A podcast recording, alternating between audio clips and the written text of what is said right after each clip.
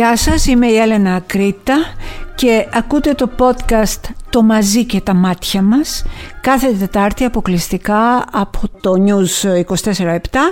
Ακούστε τώρα τι διάβαζα ή μάλλον τι θυμόμουν για δεύτερη φορά τη φοβερή φοβερή φοβερή αυτή ατάκα του Ντίνου Χριστιανόπουλου του ποιητή μας που λέει «Και τι δεν κάνατε για να με θάψετε, όμως ξεχάσατε πως ήμουν σπόρος».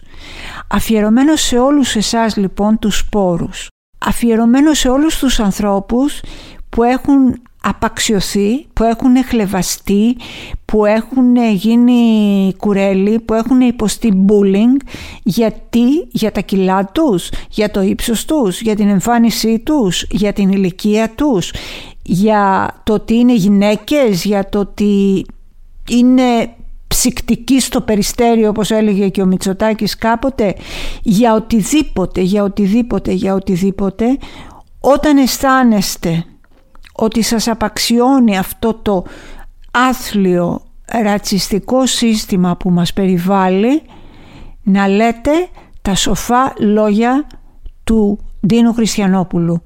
Και τι δεν κάνατε για να με θάψετε όμως ξεχάσατε πως ήμουν σπόρος Είμαστε σπόροι λοιπόν, όλοι εμείς, όλοι όσοι είναι παρίες, θεωρούνται παρίες αυτή τη ζωή, η λεπρή αυτή της κοινωνικής πιναλόγκας, είμαστε σπόροι και θα πιάσουμε και θα ανθίσουμε και θα πετάξουμε κλαδιά και θα κάνουμε μια τεράστια σκιά με τα κλαδιά μας αυτά στην αγάπη, στην ειρήνη, στην ομόνια, στη συντροφικότητα, στην αλληλεγγύη και όλοι οι ρατσιστές να πάνε σπίτι τους.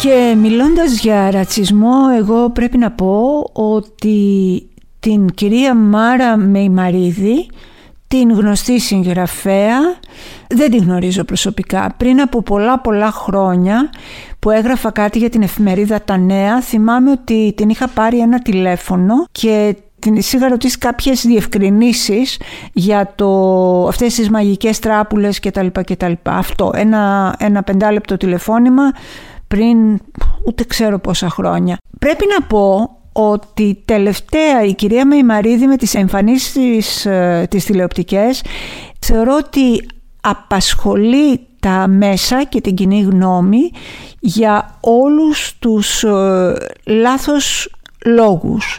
Πριν από πολύ καιρό έδινε σε ένα από τα παιχνίδια, αυτά τα τηλεοπτικά παιχνίδια, έδινε κάποια ξόρκια, μοίραζε κάποια ξόρκια και κάποια μαγικά τέλος πάντων τα οποία δεν ξέρω διώχνουν το κακό μάτι ε, σου φέρνουν τον άντρα που θέλεις ε, κάνουν μια άλλη γυναίκα ε, να τον χάσει γιατί τις ε, ρίχνουμε κατάρες, ούτε ξέρω, συγγνώμη, δεν τα ξέρω αυτά τα θέματα.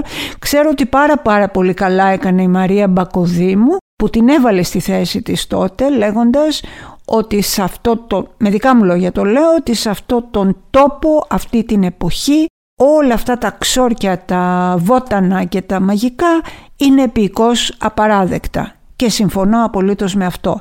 Αυτό όμως που μου έκανε πολύ χειρότερη εντύπωση για την, ε, όσον αφορά στην κυρία Μάρα Μεϊμαρίδη ήταν η περίφημη φράση «Τι ράτσα είσαι» ή «Τι ράτσα είναι» στον τραγουδιστή Χρήστο Σαντικάη.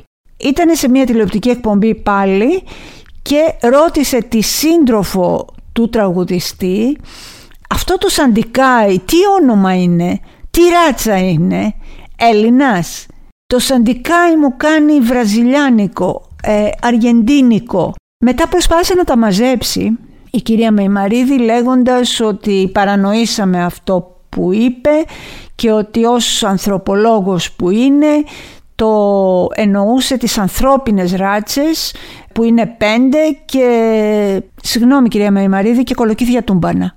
Γιατί να ρωτήσετε τι ράτσα είναι ανθρώπινη ή οτιδήποτε άλλο ο κύριος Αντικάη. Γιατί, τι λόγο σας πέφτει, τι θα άλλαζε εάν μαθαίνατε αν είναι ξέρω εγώ ε, Ευρωπαίος ή Αμερικάνος ή δεν ξέρω τι, γιατί; Να το ρωτήσετε για ποιο λόγο. Ποιο συμπέρασμα θα βγάλετε; Τι σας αφορά; Τι σας ενδιαφέρει; Ακόμα και η απολογία σας κυρία Μεϊμαρίδη ήταν της κακιάς ώρας ας μου επιτρέψετε. Δεν είναι δυνατόν να προτάσουμε το φιλετισμό αυτή τη στιγμή που τόσα και τόσα γίνονται και τόσοι αγώνες αντιρατσιστών σε όλο τον κόσμο έγινε ένα ολόκληρο να θυμίσουμε ε, το κίνημα Black Lives Matter που έσπευσαν οι ρατσιστές να πούνε All Lives Matter για να το κάψουν επί της ουσίας. Γιατί να τα ρωτάτε όλα αυτά; Έχετε συνείδηση που ζούμε. Τα ανθρώπινα δικαιώματα έχουν αλλάξει κυρία Μεϊμαρίδη, έχουν προχωρήσει πάρα πολύ. Κάθε μέρα κάνουμε ένα βήμα, κάθε μέρα προχωράμε μπροστά.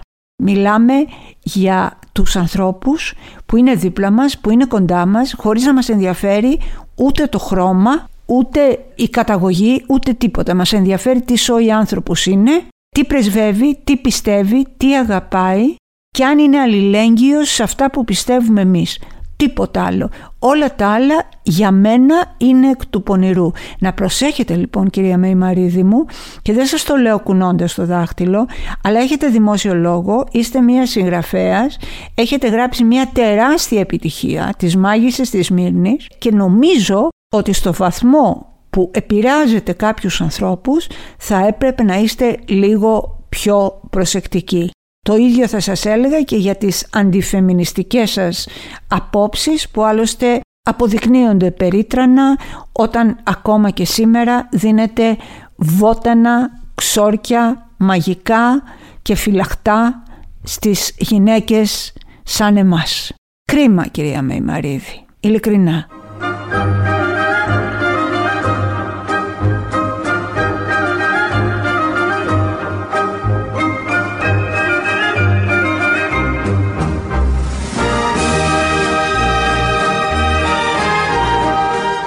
Θα ήθελα να μείνουμε λιγάκι στο θέμα του ρατσισμού με αφορμή το 8χρονο κοριτσάκι Ρωμά το οποίο το συνέθλιψε η πόρτα του εργοστασίου στο Κερατσίνι τη μικρή Όλγα.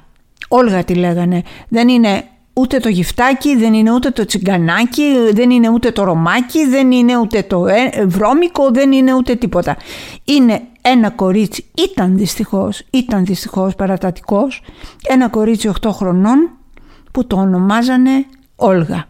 Δεν θα σταθώ στο περιστατικό γιατί το έχουμε σχολιάσει όλοι και πάρα πολύ. Θα σταθώ σε αυτούς που το προσπέρασαν και θα σταθώ και σε αυτόν που το κλώτσισε για να δει αν είναι ζωντανό. Πήγε δηλαδή και κλώτσισε να δει έχει ψοφήσει, είναι ζωντανό, τι γίνεται εκεί; Το παιδί αυτό σπαρτάραγε από τους πόνους 70 ολόκληρα λεπτά. Μία ώρα και δέκα λεπτά και κανένας δεν πήγε να το βοηθήσει, να φωνάξει ε, ένα στενοφόρο, να το πάνε στην, ε, για τις πρώτες βοήθειες, ε, ένα γιατρό, κάτι ρε παιδί μου, αυτό που θα κάναμε όλοι. Όχι. Μπήκε λοιπόν αμέσως το ερώτημα από πολλούς σκεπτόμενους ανθρώπους, εάν αυτό το παιδί ήταν κατάξανθο και με μπλε ματάκια θα πηγαίνουν να το σώσουν; Ενδεχομένως ναι, πιστεύω ότι θα το κάνανε αυτό το πράγμα. Όμως Γι' αυτό και θέλω να εξηγήσουμε πολύ σύντομα τι είναι ο ρατσιστής. Ο ρατσιστής είναι ένα λευκό σκουπίδι. Οι Αμερικάνοι το λένε white trash, λευκό σκουπίδι. Τι σημαίνει είμαι ρατσιστής; Σημαίνει δεν είμαι τίποτα άλλο σε αυτή τη ζωή. Είμαι μόνο ρατσιστής. Δεν είμαι καλός άνθρωπος, δεν είμαι πετυχημένος στη δουλειά μου, δεν έχω μια όμορφη οικογένεια, δεν έχω φίλους που αγαπώ, δεν έχω πετύχει κάτι στη ζωή μου, δεν έχω κάνει απολύτως τίποτα, είμαι ένα τίποτα, είμαι ένα σκουπίδι, είμαι μια κουράδα κάτω από το πέλμα ενός άλλου ρατσιστή, αυτό είμαι, τίποτα περισσότερο, τίποτα λιγότερο, οπότε αφού δεν έχω να καμαρώσω για τίποτα, αφού δεν έχω να περηφανευτώ για τίποτα. Γιατί θα υπερηφανευτώ, μα είμαι λευκός. Είμαι λευκός παιδιά. Είμαι ανώτερος από όλους τους άλλους. Είμαι ανώτερος από το Σύριο γιατρό που πέτυχε τα πάντα και η μαύρη του ημίρα τον ξέβρασε σε κάποιο νησί του Αιγαίου. Είμαι ανώτερος από όλους τους ανθρώπους που έκαναν κάτι στη ζωή τους, αλλά είναι νιγηριανοί, είναι μπλε, είναι πράσινοι, είναι τυρκουάζι, είναι, έχουν πουά, ροζ. Είμαι ανώτερος. Τι σημαίνει λοιπόν ρατσιστής; Είμαι το τίποτα που πιστεύει ότι είναι το κάτι μόνο και μόνο γιατί είναι λευκός. Τέλος.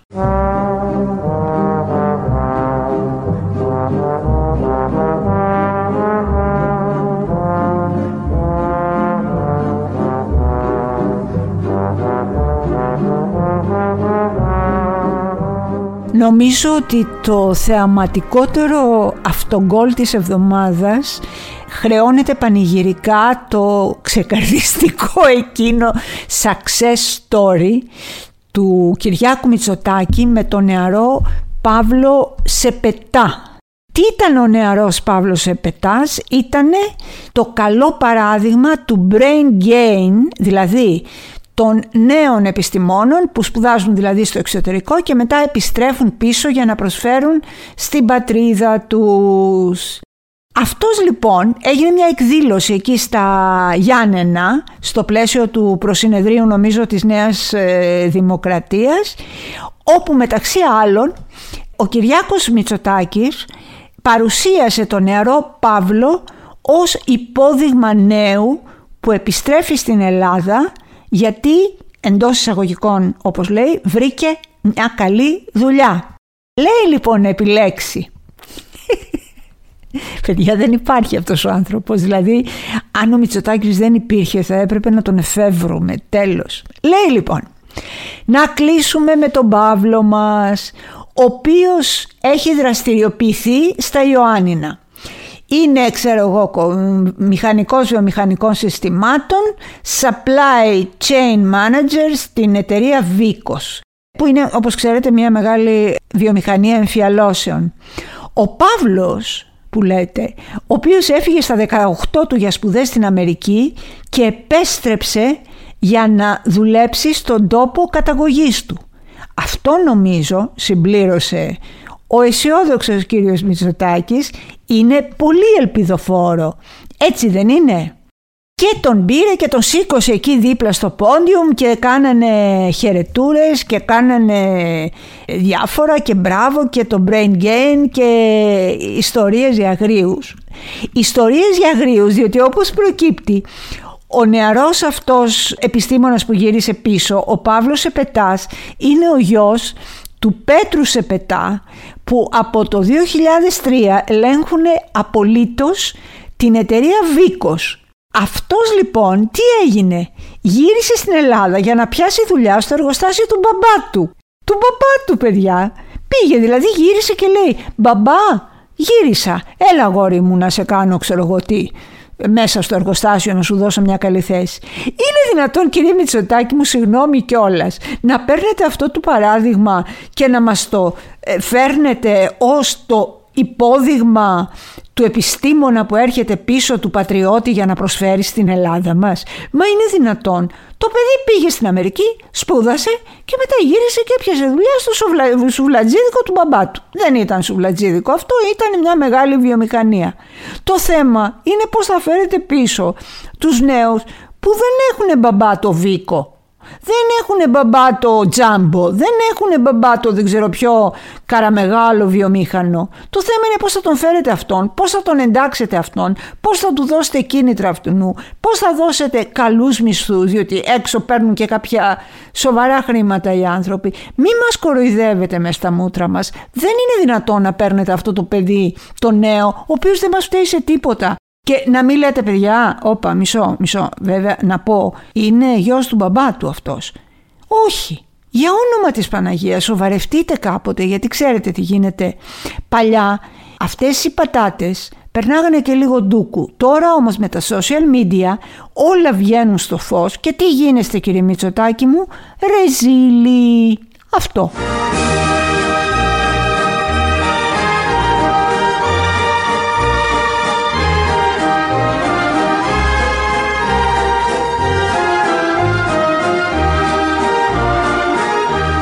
Τα παλιά τα χρόνια όταν υπήρχαν και πάρα πολλές ε, ανεπιθύμητες εγκυμοσύνες ή όταν οι άνθρωποι ήταν πραγματικά πολύ πολύ φτωχοί και δεν μπορούσαν να μεγαλώσουν το παιδί τους ήταν πολύ συχνό φαινόμενο να βρίσκεις στα σκαλιά της ε, εκκλησίας ή στα σκαλιά ενός αστυνομικού τμήματος ένα μωράκι φασκιωμένο σε ένα μικρό καλαθάκι τότε που συνήθως είχε μία ταμπελίτσα με το όνομά του και μία φράση που έμεινε στην ιστορία γιατί ήταν κλασική «Είμαι ο Νίκος, αγαπάτε με». «Είμαι η Μαρία, αγαπάτε με». Αυτό σήμαινε ότι αυτοί οι άνθρωποι θέλανε κάτι καλύτερο για το παιδί τους και με πόνο ψυχής το εγκατέλειπαν στα σκαλιά της εκκλησίας όπως είπα ή του αστυνομικού τμήματος. Δεν ήταν τέρατα οι άνθρωποι αυτοί, δεν ήταν άθλοι, δεν ήταν φρικαλαίοι, δεν το κράτησαν για να το βασανίζουν το παιδί τους, δεν το έβγαλαν ε, να ζητιανέψει, δεν ε, το χτυπούσαν, δεν το κακοποιούσαν. Με πόνο ψυχής το έδωσαν κάπου ώστε να διασφαλίσουν στο μωράκι τους μια καλύτερη ζωή. Και δεν πρέπει ούτε να τους καταδικάζουμε αυτούς τους ανθρώπους, ούτε να τους δείχνουμε με το δάχτυλο. Αφορμή για όλα αυτά που λέω είναι για το μωράκι το οποίο βρέθηκε εγκαταλελειμμένο έξω από το Αρχαιολογικό Μουσείο, ένα μωράκι 18 μηνών, ε, στο κέντρο της Αθήνας. Αυτό λοιπόν ήταν ένα μικρό κοριτσάκι, μωρέ, το, το καημένο, που ήταν εγκαταλελειμμένο μέσα στο καρότσι του και το εντόπισε κάποιος κάτοικος της περιοχής που ενημέρωσε το φύλακα του μουσείου και αφού ε, το φροντίσανε, του δώσανε έτσι λίγο να κάτι να φάει και τα λοιπά, ειδοποίησαν την αστυνομία και το ΕΚΑΒ. Το κοριτσάκι αυτό μεταφέρθηκε στο νοσοκομείο ε, παιδών και διαπιστώθηκε ότι είναι απόλυτα υγιές και οι αρχές αυτή τη στιγμή αναζητούν πληροφορίες για τους ε, γονείς του. Είναι χαρακτηριστικό όμως πάρα πολύ ότι ο φύλακας, ο οποίος παρέλαβε το μωράκι, είπε ότι το μωράκι αυτό, το κοριτσάκι, ήταν πάρα πολύ περιποιημένο, ντυμένο καλά με το μπουφανάκι του, με τα καθαρά του λέει τα παπουτσάκια και είχε και μια σακουλίτσα με πάνες.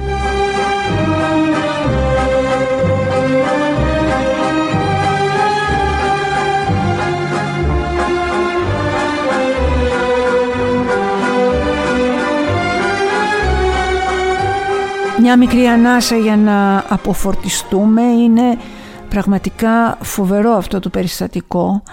Όμως επειδή ε, βρέθηκε ένα βίντεο με κάποιον άνδρα ο οποίος ακούμπησε εκεί το ε, καλαθάκι το οποίο λέει βρέθηκε περίπου σε 5 με 10 λεπτά το βρήκανε. Δηλαδή δεν, ε, δεν έμεινε πάρα πολύ εκεί. Και αρχίσανε τώρα τα περισσότερα μέτρα μέσα. Θλίψη και αποτροπιασμό για αυτούς τους άκαρδους γονείς για αυτά τα τέρατα για... σας παρακαλώ μη μασάτε σε αυτά τα πράγματα. Δεν ξέρετε τι τραβάει ο κάθε πατέρας και η κάθε μάνα. Δεν ξέρετε τι βάσανα έχουν. Δεν ξέρετε αν υπάρχουν αρρώστιες αν υπάρχουν εμπόδια αν δεν έχουν ούτε να αγοράσουν γάλα στο παιδί τους. Γιατί σε αυτή την κοινωνία ζούμε σήμερα σε αυτή την κοινωνία που υπάρχουν άνθρωποι που δεν μπορούν να πάρουν γαλατάκι για το μωρό τους. Μην κρίνετε, μην κρίνετε γιατί δεν ξέρουμε τα δεδομένα. Κανένας άνθρωπος στον κόσμο δεν πάει να αφήσει ένα καλαθάκι με ένα μωρό και μάλιστα σε τόσο καλή πλημμένο σε τόσο καλή κατάσταση που ήταν το κοριτσάκι τετρακάθαρο πλημμένο με τα μπουφανάκια του. Εμένα αυτό που με έκανε πριν και λίγησα ήταν το ότι είχαν μια σακουλίτσα με πάνες. Αυτό ήταν μια λεπτομέρεια η οποία δεν ξέρω, μου γλύκανε την καρδιά. Μπορεί η πρώτη μου αντίδραση και εμένα να είναι «Μα τι άνθρωποι είναι αυτοί» και τα λοιπά, όμως σας παρακαλώ ψάξτε βαθύτερα, ψάξτε τα αίτια, κοιτάξτε γύρω μας αυτή την κοινωνία που ζούμε, κοιτάξτε γύρω μας αυτή την διστοπική ομπρέλα που καλύπτει τον ουρανό, που καλύπτει τα σύννεφα, που καλύπτει τα αστέρια, που καλύπτει τα όνειρά μας και μετά να κρίνουμε ποιος είναι καλός ή κακός γονιός. Εύχομαι σε αυτό το κοριτσάκι τα καλύτερα. Μια ζωή πανέμορφη, μια ζωή γεμάτη γέλιο, γεμάτη αγκαλιές, φιλιά, γεμάτη προστασία, γεμάτη την παρουσία ανθρώπων που το αγαπάν. Πουλάκι μου να είσαι καλά και ο Θεός να σε ευλογεί.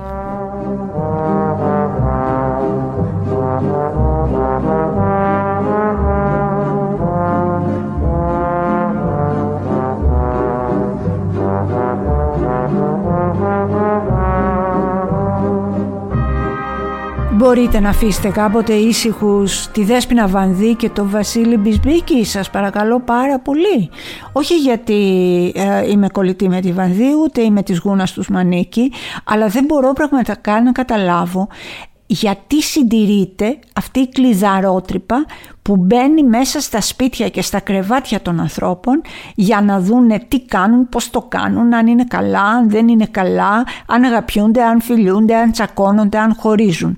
Αυτό το πράγμα έχει πάρει κάποιες διαστάσεις φαινομένου με, τώρα με το ειδήλιο ε, αυτό ενός πολύ δημοφιλούς ε, ζευγαριού και βγήκανε και έβλεπα έγκριτες ε, εφημερίδες ή έγκριτες εντός πολλών εισαγωγικών ή που να γράφουν ας πούμε για παράδειγμα το είχε απατήσει τον Ντέμι Νικολαίδη.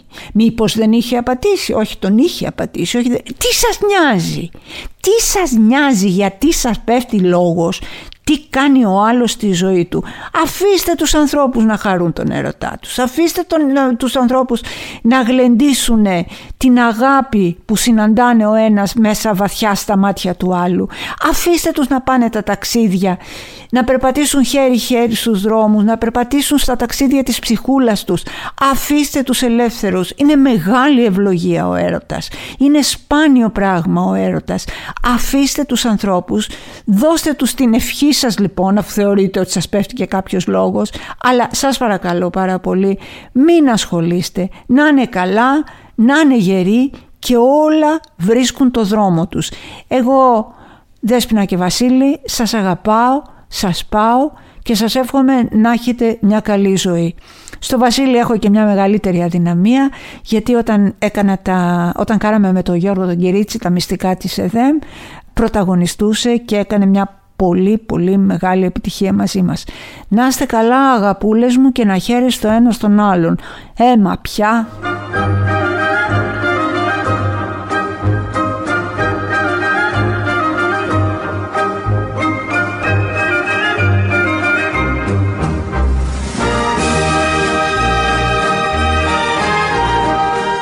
Κοριτσάρες μου να σας πω κάτι εγώ είδα τον Νίκο τον, τον Γκούτσι, την ταινία στο σινεμά. Μην το πείτε σε κανέναν, αλλά μεταξύ μας τελείως. Εμένα μου άρεσε η ταινία. Και λέω μεταξύ μας τελείως γιατί οι κριτικοί την έχουν καταθάψει και σε, με την έννοια την καθαρά κινηματογραφική έχουν δίκιο. Απλά αυτό είναι μια συναρπαστική ιστορία, αληθινή μέχρι την τελευταία της λέξη, που έχει να κάνει με την περίφημη δυναστεία των Γκούτσι που είχε τα διάσημα ε, δερμάτινα είδη και πια όχι μόνον τα πάντα. Τι ήταν λοιπόν όλο αυτό, ήταν εμπνευσμένο από την πραγματικά συγκλονιστική ιστορία μιας οικογενειακής αυτοκρατορίας του Ιταλικού μόδα, οικού μόδας Γκούτσι όπου έχει τα πάντα. Έχει όλα τα soap opera στοιχεία, έχει έρωτα, προδοσία, παρακμή, εκδίκηση, φόνο, παρασκήνια πίσω από το μεγάλο όνομα, η οικογένεια αυτή η οποία είναι μια οικογένεια, ρε παιδί μου, πώς σου λέγανε εκείνοι, των εδίκων, αυτοί όλοι που ραδιοργούσαν ο ένας εναντίον του άλλου και φοβερό. Και βέβαια κεντρικός άξονας είναι η γυναίκα του Μαουρίτσιο Γκούτσι, του γιου του Ροντόλφου, που μια λαϊκή κοπελίτσα που την ερωτεύτηκε αυτός, την καψουρεύτηκε πάρα πολύ, την παντρεύτηκε κόντρα στη θέληση της δικής του και αυτή η γυναίκα ήταν τόσο φιλόδοξη, τόσο δολοπλόκα που για να προχωρήσουν και να ανέβουν μαζί με τον άντρα της πατούσε κυριολεκτικά επιπτωμάτων. Έλα όμως που κάποια ώρα ο Μαουρίτσιο τη βαρέθηκε, τη συχάθηκε, η ψυχή του τη συχάθηκε και είπε να τη χωρίσει και αυτή βεβαίως δεν ήθελε καθόλου διότι θα έκανε όλα αυτά τα μεγαλεία με αποτέλεσμα να τον σκοτώσει. Δηλαδή έβαλε δύο μπράβους, έκανε ένα συμβόλαιο θανάτου και σκότωσε τον άνδρα της. και καταδικάστηκε γι' αυτό, νομίζω είναι 26 χρόνια φυλακή, πρέπει να αποφυλακίστηκε τώρα πριν από 4-5 χρόνια. Την είδα και σε κάτι φωτογραφίες. Μια χαρά, μπουμπούκι. μπουμπούκι φόνισσα. Τέλεια, φράπα το μαγουλάκι, έχει κάνει και τα χίλια. Ένα όνειρο. Τη ρωμιοσύνη μην την κλαις. Εν πάση περιπτώσει εμένα μου άρεσε και θα έλεγα να το δείτε, ναι έχει ενδιαφέρον.